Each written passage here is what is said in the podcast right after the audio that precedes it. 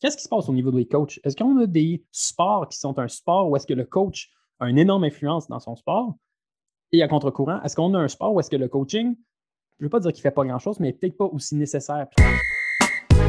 Tous les lundis, on s'attaque à l'art du coaching avec des méthodes concrètes résumées en moins de 15 minutes. Bienvenue à Temps d'arrêt avec Dr. Coach Frank, le podcast francophone numéro 1 en coaching. Bonjour mesdames, messieurs, bienvenue à l'épisode 31 de Temps d'arrêt. Aujourd'hui, on change de vitesse parce qu'on explore un mythe du coaching avec Vincent Turpin. Mon invité, c'est donc un collègue et un ami du baccalauréat à l'Université d'Ottawa, Vincent Turpin, qui travaille présentement comme physiothérapeute avec Freestyle Canada et il offre aussi de la physiothérapie en ligne avec Ontario Physio Online et il a anciennement travaillé avec le Cirque du Soleil. Longue histoire courte, j'ai invité Vincent à discuter d'un mythe du coaching qui était important pour lui parce qu'il a eu la chance d'explorer justement dans les dernières années le monde du sport à travers son podcast le Forum 2.0. Il anime d'ailleurs un show de radio dans la région de Toronto, justement, sur le sport, et anime un podcast pour les physiothérapeutes du Cirque du Soleil. Et donc, je me suis dit qu'avec son expérience dans le domaine du sport, à jaser avec différentes personnes, en plus de son expérience personnelle avec Baseball Canada, West Coast Rugby en Nouvelle-Zélande, les Jeux d'hiver de l'Arctique, le Man Cup Lacrosse, je me suis dit qu'il y aurait une perspective intéressante à nous offrir et que ça, ferait, ce serait la personne idéale pour se relancer la balle sur un mythe du coaching qui est omniprésent dans la société et je vais laisser l'introduire et donc je vous invite à vous joindre à ma conversation avec Vincent Turpin sur un mythe du coaching. Bon podcast tout le monde. Vincent, bienvenue à temps d'arrêt. Merci de prendre du temps pour jaser coaching et probablement mythe de coaching. Euh, un jeune père qui est aussi professionnel dans le domaine du sport, ça doit être, ça doit être un horaire euh, assez chargé. Oui, mais euh, on se plaint pas. C'est toujours un plaisir de venir jaser avec des anciens collègues puis de, partager notre savoir avec les gens qui peuvent peut-être en retirer quelques leçons ou peut-être que moi, je peux en tirer deux autres. Eh bien, la conversation d'aujourd'hui, à part vraiment du congédiement de Claude Julien, euh, avec le congédiement de Claude Julien, je me suis rendu compte à quel point que des fois, il y a plein de fausses conceptions sur le travail d'entraîneur, la réalité des entraîneurs. Euh, et puis, à travers nos conversations, moi puis Vincent, je me suis rendu compte qu'il y avait un mythe qui était cher à ses yeux, qui était aussi cher à mes yeux, qui était important peut-être de décomposer. Et puis, Vincent, je t'inviterais peut-être juste présente, c'est quoi le mythe là, qui, qui, qui important pour toi, puis que tu dis que vraiment, comme ça, ça, ne fait aucun sens. Je ne sais même pas si on va pouvoir le, déprouver, Frank. Ça va être de jaser de est-ce qu'il faut avoir été un joueur ou même un bon joueur pour être un bon coach? C'est quoi la relation entre ces deux choses-là, même si ça existe ou ça n'existe pas? J'ai hâte de voir où est-ce que ça va nous, euh, nous amener la discussion aujourd'hui. Puis pourquoi ça, c'est particulièrement important pour toi? Puis pourquoi tu penses que ça ne fait pas de sens que, OK, là, pour pouvoir coacher, il faut avoir joué. Pour être un bon coach, il faut avoir été un excellent joueur? Je pense que la majorité des gens vont graviter vers un sport quelconque qu'ils ont déjà pratiqué. je vais vous donner deux exemples qui sont vraiment deux opposés dans ma tête sur le spectre. Premier exemple, je vais dire Wayne Gretzky. Wayne Gretzky est un des meilleurs joueurs, sinon le meilleur joueur de tous les temps. Si vous voulez en savoir plus, allez au Forum 2.0, on a un débat là-dessus. Mais bref, Wayne Gretzky était coach avec les, les Coyotes d'Arizona ou du Phoenix à l'époque. Puis ça n'a vraiment pas bien été pour sa carrière de coach, mais si on regarde à son CV en termes de joueur et tout ça, on ne peut pas rien y reprocher. Fait que, un, pourquoi ça n'a pas fonctionné? Et à l'envers de la médaille, à l'autre bout au complet, mais il y a un, entraîneur qui est amené pour entraîner l'équipe de patinage de vitesse au Canada. Il n'a jamais patiné de sa vie. Puis a réussi à coacher cette équipe-là pour aller chercher, évidemment, des médailles olympiques. Bref, on peut dire, c'est sûr qu'il y avait des athlètes pour le faire. Tu ne peux pas mettre un, entraîneur avec des enfants, il peut faire aux Olympiques. Mais bref, en bout de ligne, ce sont deux exemples qui sont, dans ma tête, excellents parce qu'il y en a un, tu as un gabarit et un CV excellent dans le sport que tu coaches, et l'autre n'a aucune connexion au sport par avant, mais finit quand même par faire un bon travail. Fait qu'est-ce qui se passe, Frank? Parle-moi de ça. On pourrait aussi parler de Bill Belichick. Tu sais, Bill Belichick, il n'a jamais joué dans la NFL. Puis je pense qu'il n'y a personne qui va nous obstiner sur le fait. Puis là, peut-être que la saga Tom Brady vient de changer un peu la donne. Mais il n'y a personne qui va s'obstiner au fait de dire que Bill Belichick, c'est pas un bon coach, puis il n'a jamais joué justement dans la NFL. Mais en même temps, il bénéficiait d'un père qui a pu le passer à travers les rudiments du scouting puis du dépistage justement dans les rangs professionnels. Mais de l'autre côté, tu as des gars comme Sir Alex Ferguson, qui est légendaire justement dans la Premier League, puis qui a joué pendant 20 ans. Et je te dirais que c'est plusieurs choses, puis ça me revient souvent du mon, mon background de sport compétitif. C'est pas parce que tu es le meilleur athlète sur ton équipe que tu vas nécessairement être nommé le capitaine Puis dans cette même optique-là, on peut peut-être faire l'extrapolation vers le coaching. Tu, peux être, tu peux être super doué, super talentueux. Ça ne veut pas dire que tu es nécessairement un bon leader. Tu n'es pas capable nécessairement d'aller chercher les autres gens. Puis il n'y a rien de mal avec ça en soi. Ce n'est pas un défaut, ce n'est pas un fléau. Mais il faut être ouvert à l'idée que l'un n'exclut pas l'autre, comme l'un n'inclut pas l'autre. Puis je pense qu'un point que tu soulèves, ça revient un peu aux compétences d'être un bon entraîneur. dans le sens qu'on parle de communication, on parle de leadership, oui, on parle de technique, oui, on parle de tactique, mais en plus, quand on parle du rôle d'entraîneur-chef, est-ce qu'on parle vraiment de quelqu'un qui est impliqué dans le technico-tactique au day-to-day? Oui, jusqu'à un certain point, on va faire des décisions sur la ligne qui va être envoyée sur la glace, sur le style de powerplay, mais en bout de ligne, c'est ton adjoint qui va probablement coacher le powerplay sur une base régulière. Fait que moi, ton commentaire, je trouve ça super intéressant parce que ça réfère aux compétences qu'on doit maîtriser pour être un bon entraîneur. Puis une des choses qu'on a parlé justement à quelques reprises déjà dans, dans temps d'arrêt, c'est à quel point que pour être un bon coach, ben, oui, il faut que tu connaisses ton sport, donc nous, ce qu'on appelle le savoir professionnel. Mais il faut que tu aies aussi du savoir interpersonnel. Tu ton leadership, ton enseignement, ta psychologie sportive, ta façon de gérer, ça, c'est de l'interpersonnel, mais de l'intrapersonnel aussi, où est-ce que c'est ta capacité à apprendre, à faire une introspection. ça, ça, ça devient important. Puis peut-être que justement, on passe trop de temps à porter attention au background de joueurs qui nous en disent sur le savoir professionnel. Puis moi, c'est ça un peu qui me chicote, dans le sens que j'ai l'impression que c'est le premier critère qui saute aux yeux à tout le temps, comme ah, à quel point tu avais une bonne carrière de joueur, à quel point tu as une bonne carrière de joueuse. Mais arrêtez, oui, c'est peut-être un facteur, mais est-ce que ça devrait être le premier facteur?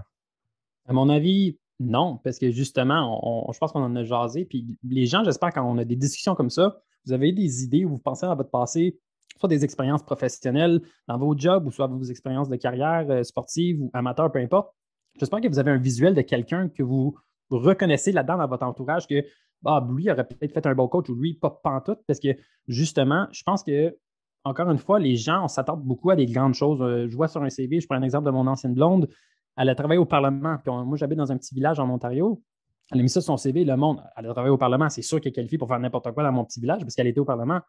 Je pense que les gens mettent beaucoup de valeur sur quelque chose qui ne devrait pas nécessairement avoir autant de poids dans l'équation. Est-ce que ça peut aider? 100 Ce n'est pas, pas une mauvaise chose d'avoir joué 20 ans, d'avoir une belle carrière euh, au niveau professionnel. Mais est-ce que c'est la seule chose qui fait en sorte que tu es un bon entraîneur? Pas pantoute. Est-ce que tu es peut-être mieux qualifié pour une petite partie de cette job-là? Potentiellement, mais comme tu l'as dit, entraîneur-chef, tu as plusieurs chapeaux à gérer, tu as plusieurs chapeaux à porter, pardon, tu as plusieurs petits feux à éteindre, allumer, à aller chercher ces choses-là. Donc, quand on parle aujourd'hui, on a tendance à vraiment aller chercher la surspécialisation et vraiment pointer, euh, moi, je suis le gars de statistiques, puis je pousse cette approche-là. Euh, moi, je suis le gars qui jase, mais je pense que pour être un bon entraîneur-chef, il faut avoir une approche quand même assez arrondie qui va jouer un peu dans toutes ces, ces facettes-là. C'est vraiment intéressant ce que tu apportes, surtout avec l'exemple du Parlement, où est-ce que pour moi, ça réfère à l'importance du contexte c'est que le Parlement puis la réalité du petit village, c'est pas la même chose. C'est pas le même contexte. C'est pas le même genre de ville, c'est pas le même genre d'infrastructure, c'est pas le même genre de bureaucratie. Puis ça, c'est des choses qui sont souvent sous-estimées. Ou est-ce que de coacher ou de jouer dans une réalité, de jouer peut-être pour les Ducks d'Anaheim, après ça de coacher Canadien de Montréal, c'est pas c'est pas le même contexte. Connaître le contexte devient super important. Puis pour moi, ça, ça veut dire que oui, ça sonne peut-être bien, mais en bout de ligne, rendu dans la nouvelle réalité, il y avait un manque de connaissances contextualisées. Et l'autre chose que j'apporterais là-dessus, tu as fait un super beau lien avec le livre Range de David Epstein, où est-ce qu'on parle de l'importance d'être un généraliste. Puis quand on passe à un entraîneur-chef, quand on passe à un Bill Belichick, Scotty Bowman, Tony La Russa, Greg Popovich, name it, en bowling, c'est des généralistes dans le sens que ils connaissent le basketball, le hockey et le football, mais ils connaissent un peu le leadership, connaissent un peu la psychologie. Puis des fois, quand on va chercher des personnes qui ont 20 ans d'expérience dans la Ligue nationale de hockey, ben oui, ils ont vraiment poussé ça au côté hockey, ils ont vraiment poussé ça au côté basketball, mais il manque toute cette expérience-là de vie. Puis tu sais, Greg Popovich, là, qui a un diplôme universitaire sur les études soviétiques, je suis pas en train de dire que les études soviétiques, ça a un lien direct avec ses habiletés d'être un entraîneur, mais probablement que ça l'a exposé à d'autres types de connaissances, d'autres types de réflexions qui ont probablement bâti des habiletés qui ont permis justement d'être un bon entraîneur. Mais une des choses qui va peut-être être quelque chose à, explorer dans ton podcast d'emblée et d'aller plus loin là-dessus, c'est on a déjà jasé de nous autres au Forum 2.0 de sport à maillon fort et sport à maillon faible. Est-ce que ça te dit de quoi ou non? Ça me dit quelque chose avec Pierre Pagé, me semble un, sport à maillon faible, c'est un sport où est-ce que, en tant que DG, si tu veux remplacer un joueur sur ton équipe, tu as tendance où tu devrais avoir intérêt à aller remplacer ton pire joueur sur ton équipe. Parce que souvent, ça va être ton pire joueur qui va te faire perdre. Fait que ça, c'est un sport à maillon faible. Va pas chercher tes Ronaldo, euh, tes, euh, tes, Messi. c'est sûr, ça va t'aider à vendre des t-shirts, mais ça ne va pas nécessairement t'aider à gagner. Tandis que l'autre bout de l'échelon, c'est les sports à maillon fort. Donc, on, on devrait parler au basketball. Il y a un joueur qui change d'équipe pendant la saison morte. Tout d'un coup, cette équipe-là peut être favorite pour gagner. C'est que ça, c'est les, deux extrêmes dans le sens que, OK, remplace ton joueur le plus faible, tu vas augmenter un peu la moyenne de ton équipe en termes de calibre. Puis l'exemple contraire, c'est le joueur, tu vas chercher le meilleur joueur, va chercher LeBron James, peu importe. Qu'est-ce qui se passe au niveau des coachs? Est-ce qu'on a des sports qui sont un sport où est-ce que le coach a une énorme influence dans son sport? Et à contre-courant, est-ce qu'on a un sport où est-ce que le coaching, je ne veux pas dire qu'il ne fait pas grand-chose, mais peut-être pas aussi nécessaire. Puis ça, on peut aller, OK, euh, le, gars qui court le 100 mètres, le coaching, eh, va le plus vite de point A à point B. OK, Tiki, j'ai compris. Puis là, si on va plus du côté complexe, moi, je pense surtout au niveau du baseball, au niveau du football, où est-ce qu'il y a énormément de jeux, puis il y a énormément de côté stratégique et tactique. Encore une fois, la tendance pour moi semble être plus on a un grand alignement sur le terrain, plus il y a des grandes décisions tactiques parce qu'il y a beaucoup de choses qui sont en, mouvement en même temps, plus ton influence de coaching a rapport. Donc, si on revient à la question avec Claude Julien qui se fait congédier, moi, ma question pour toi, Frank, c'est est-ce que ça va changer quelque chose? Est-ce qu'on peut changer une équipe en changeant de coach? Est-ce que ça se fait en milieu de saison? Je ne sais pas je ne sais pas si on pourrait faire un lien avec le fait que le coach est utile ou pas. Je m'explique. Donc, si on a un sport à maillon faible, pour moi, c'est comme la défensive au football. Ou est-ce que tu veux absolument pas avoir un maillon faible sur ta défensive au football parce que si tu as un bon coordinateur offensif puis des bons joueurs à l'offensive, ils vont trouver le moyen d'exploiter ton maillon faible. Donc, dans une perspective, une perspective de gestion de ta défensive au football, je pense qu'il faut le voir de la façon du maillon faible. Mais maintenant, maillon fort, pour moi, ça, ça parle du basketball. L'exemple que tu as donné, c'est excellent. Dans le fond, tu vas chercher un bon joueur, ça change toute la game. Avoir un LeBron James, tu passes de 10 victoires par année à 70 victoires par année. Et c'est que j'adore ici, mais je pense qu'on se comprend. Mais moi, j'irais plus dans la direction comment est-ce que ça va changer la nature du travail d'un entraîneur? Ou est-ce que si tu es dans un sport à maillon fort, faut que tu sois capable de bien dorloter ta vedette, de bien la cajoler, de bien communiquer avec cette personne-là, de la mettre en confiance pour qu'elle sente en puissance pour pouvoir inspirer le reste de l'équipe, si on veut, puis si je veux un peu le caricaturiser. Alors que si tu es un commentateur défensif au football, faut que tu sois capable d'aller chercher tout le monde dans la salle, faut que tu aies vraiment plus un meilleur leadership de groupe et faut que tu sois probablement meilleur au niveau des tactiques pour être capable de bien placer tes joueurs. Oui, c'est un, bon point, puis je vais t'en ajouter un autre. On regarde un sport où le coaching n'est pas permis pendant le match, le tennis. Ça, c'est un autre exemple. Fait que, tu sais, dans ce point de vue-là, je suis d'accord qu'il faut ajuster son style. Si tu dis un peu la vieille mentalité, c'est le même que c'est, puis les athlètes vont s'habituer, je pense que de nos jours, tu vas vraiment tirer une balle dans le pied, malheureusement. Il faut que tu sois capable d'être flexible, puis la journée que tu arrêtes d'apprendre, c'est la journée que tu vas arrêter d'être un bon coach, à mon avis. Mais d'un autre côté, puis ça, c'est une des choses que je pense qu'on va en jaser encore un peu plus, c'est sans parler nécessairement les athlètes et les sports de maillon fort, maillon faible, est-ce qu'il y a des sports où les coachs ont peut-être moins d'influence? Est-ce que c'est un, coach qui est à maillon fort au point de vue d'influence du coach? Puis là, je reviens à mon exemple de tennis, que mais le coach, oui, il aide beaucoup au point de vue tactique, technique, mais en bout de ligne, pendant le match, il ne peut pas vraiment rien changer de ce qui se passe. Euh, alors qu'au contraire, le football, entre chaque jeu, on peut changer le jeu. Mais en bout de ligne, il y a des. On peut reculer dans les années. Ça, je, je m'éclate la tête, je ne suis pas si vieux que ça, mais les, Boston Celtics dans les années 70, le coach, il disait comme quoi qu'il ne coachait pas. parce qu'il laissait les joueurs jouer parce que ça avait juste. Il était capable de tout faire. Puis ça, c'est sûr que. OK, il a dû construire une ambiance pour avoir cette symbiose-là, que les joueurs peuvent dépendre l'un de l'autre. Mais je pense qu'à bout de ligne, on a des. Puis on, vais revenir à l'athlétisme le, coaching en tant que tel de l'événement, tu ne peux pas me convaincre qu'il y a des tactiques en tant que tel qui vont peut-être changer la donne, surtout sur un événement si court. Si on va parler de 400, de 800 mètres, ça, je vous le donne 100% Il y a une approche tactique, mais la majorité du coaching a lieu avant l'événement en tant que tel. Je pense qu'il y a différents sports où est-ce que tu as vraiment une influence de coaching qui est pendant le match qui peut peut-être changer euh, le score ou le résultat final du match. Il y en a qui se passent avant, il y en a qui se passent après. Ça, c'est vrai. Puis je pense qu'il ne faut pas surestimer justement le travail qui se fait durant le match. Il y a beaucoup du travail qui va se faire avant le match.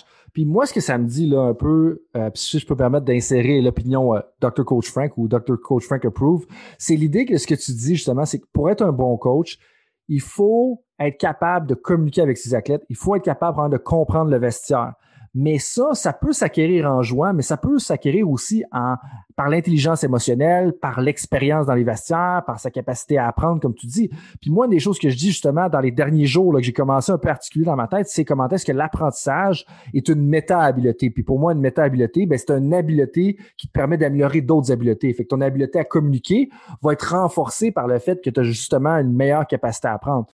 Wayne Gretzky a un des problèmes qu'il y avait comme entraîneur, autre la dynamique dans le vestiaire qui a été bien documenté par Georges Larac sur le podcast Dread Tape, c'est le fait aussi que pour lui, de faire une passe justement à travers deux bâtons, pour lui, c'est évident. Il n'y a pas eu à résoudre de problème parce que c'était jusqu'à un certain point inné. Qu'après ça, pour le communiquer, ça devient difficile. Puis une des choses justement qui est démontrée dans la littérature scientifique, c'est que les meilleurs entraîneurs, c'est souvent des above euh, des average players ou des above average players. Donc, des joueurs dans la moyenne ou des joueurs justement un petit peu au-dessus de la moyenne parce qu'eux, ils ont eu besoin de figurer les choses. je ne sais pas ça, si ça résonne un peu avec ce que tu as vu justement dans tes expériences, diverses dans le monde du sport.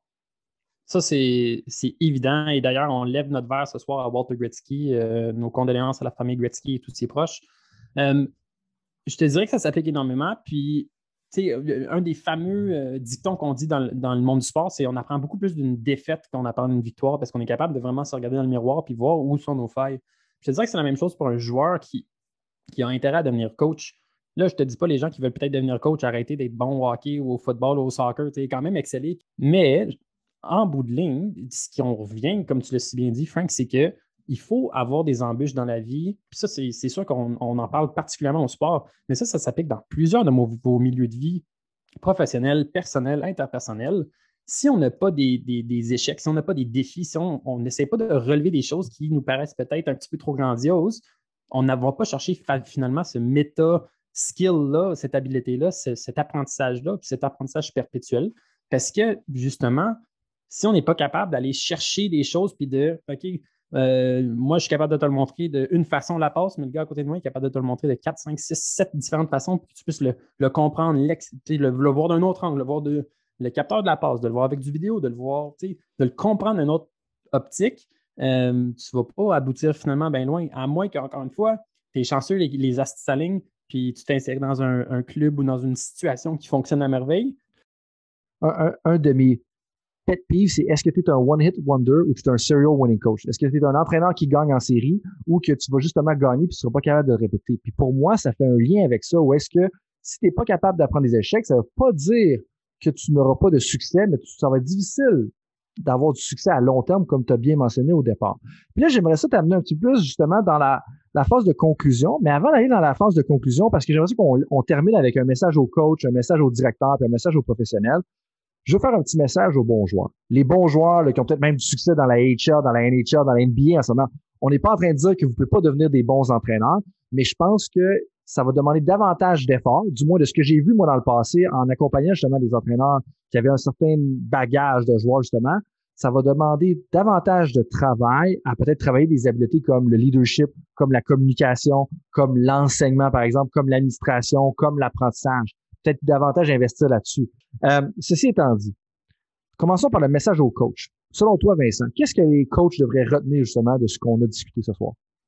La première des choses, je te dirais, c'est un, les gens vous disent toujours le suivez vos rêves. Moi, je dis que c'est de la marde, OK? Soyez passionné dans ce que vous faites. Ça peut être quelque chose qui va peut-être être lucratif à long terme, peut-être pas l'être, mais soyez passionné parce qu'avec la passion, on découvre ce qu'on aime faire et ce qu'on n'aime pas faire. Et avec ça, tu vas développer un amour pour ce que tu fais. Donc, si tu as un talent ou des penchants euh, vers des certaines filiales, explorez-la à fond, mais n'ayez pas votre vision dans un tunnel. Soyez ouvert d'esprit. Un, des meilleurs euh, conseils que j'ai reçus de André Lachance, qui a déjà été ici avec Tandara, avec Coach Frank et sur notre podcast aussi, c'est faut être le meilleur voleur d'idées dans la vie. Si on regarde au coaching, moi je le prends au point de vue du physiothérapeute aussi, tu as toujours quelque chose à apprendre de quelqu'un d'autre que ce soit le concierge qui, euh, qui t'entend de balayer dans ton, bureau, que ce soit quelqu'un qui est sur la rue un mendiant, que ce soit Wayne Gretzky, que ce soit le plus grand joueur de tous les temps, tout le monde peut te montrer quelque chose que tu ne sais pas et à contre-courant, tu aussi connais quelque chose. Mais la plus grosse chose que je te dirais, c'est on aime beaucoup parler de nous. Quelqu'un me demande une question, comme en ce moment tu me parles, puis j'aime ça parce qu'on jase. Écoutez, on est vraiment bon à jaser. On est vraiment bon à parler, mais arrêtez de parler, ouvrez vos oreilles, puis écoutez activement. Parce qu'on on passe beaucoup de temps à parler. Je veux que tu m'entendes, je suis le plus gros, je suis le plus beau, je suis le plus fin. Écoutez donc un petit peu plus. Ça va vraiment aider les gens et ça va t'aider aussi en boulot. Mhm. Donc, écoutez les athlètes. Puis moi, la balle que j'enverrais justement aux entraîneurs, aux coachs qui devraient retenir, c'est regardez votre baluchon. Sais, à travers toi, tes expériences justement avec ta famille, je pense que ça fait partie de toi justement le baluchon un peu plus militaire. Moi, du côté de mon héritage un peu de, de gars de la Beauce, justement fermier, l'athlétique de travail par rapport à ça, les usines justement Saint-Georges-de-Beauce, ça fait partie de mon baluchon. Mais j'inviterais justement tous les entraîneurs à regarder dans leur baluchon, c'est quoi les expériences qu'ils ont, puis justement comment est-ce que ça teinte leur travail puis leur expertise, si on veut. Donc, si vous avez un baluchon de joueur, ben, qu'est-ce qu'il faut que vous ajoutez justement dans votre baluchon pour pouvoir être un bon entraîneur ou vice-versa? La prochaine question que j'aurais pour toi, c'est qu'est-ce que les directeurs de la haute performance devraient retenir selon toi?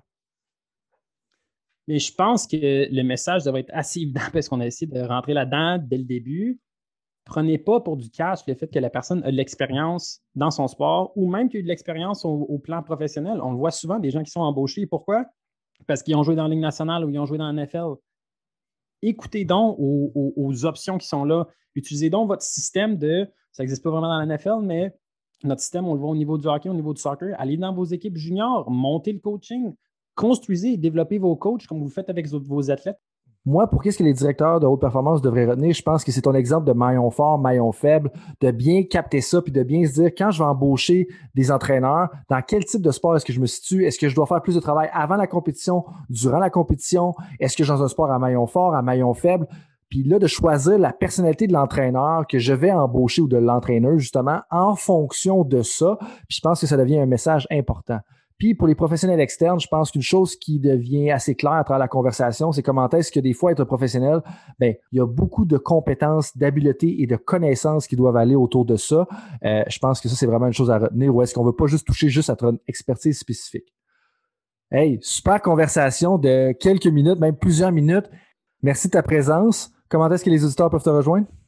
Euh, vous pouvez me retrouver sur LinkedIn, Vincent Turpin, ou si vous me voyez sur une pente de ski, je suis aussi avec l'équipe nationale de freestyle de ski, ou dans un futur rapproché avec un spectacle de de soleil, car je suis physiothérapeute avec eux, d'ordre général, quand il n'y a pas de COVID.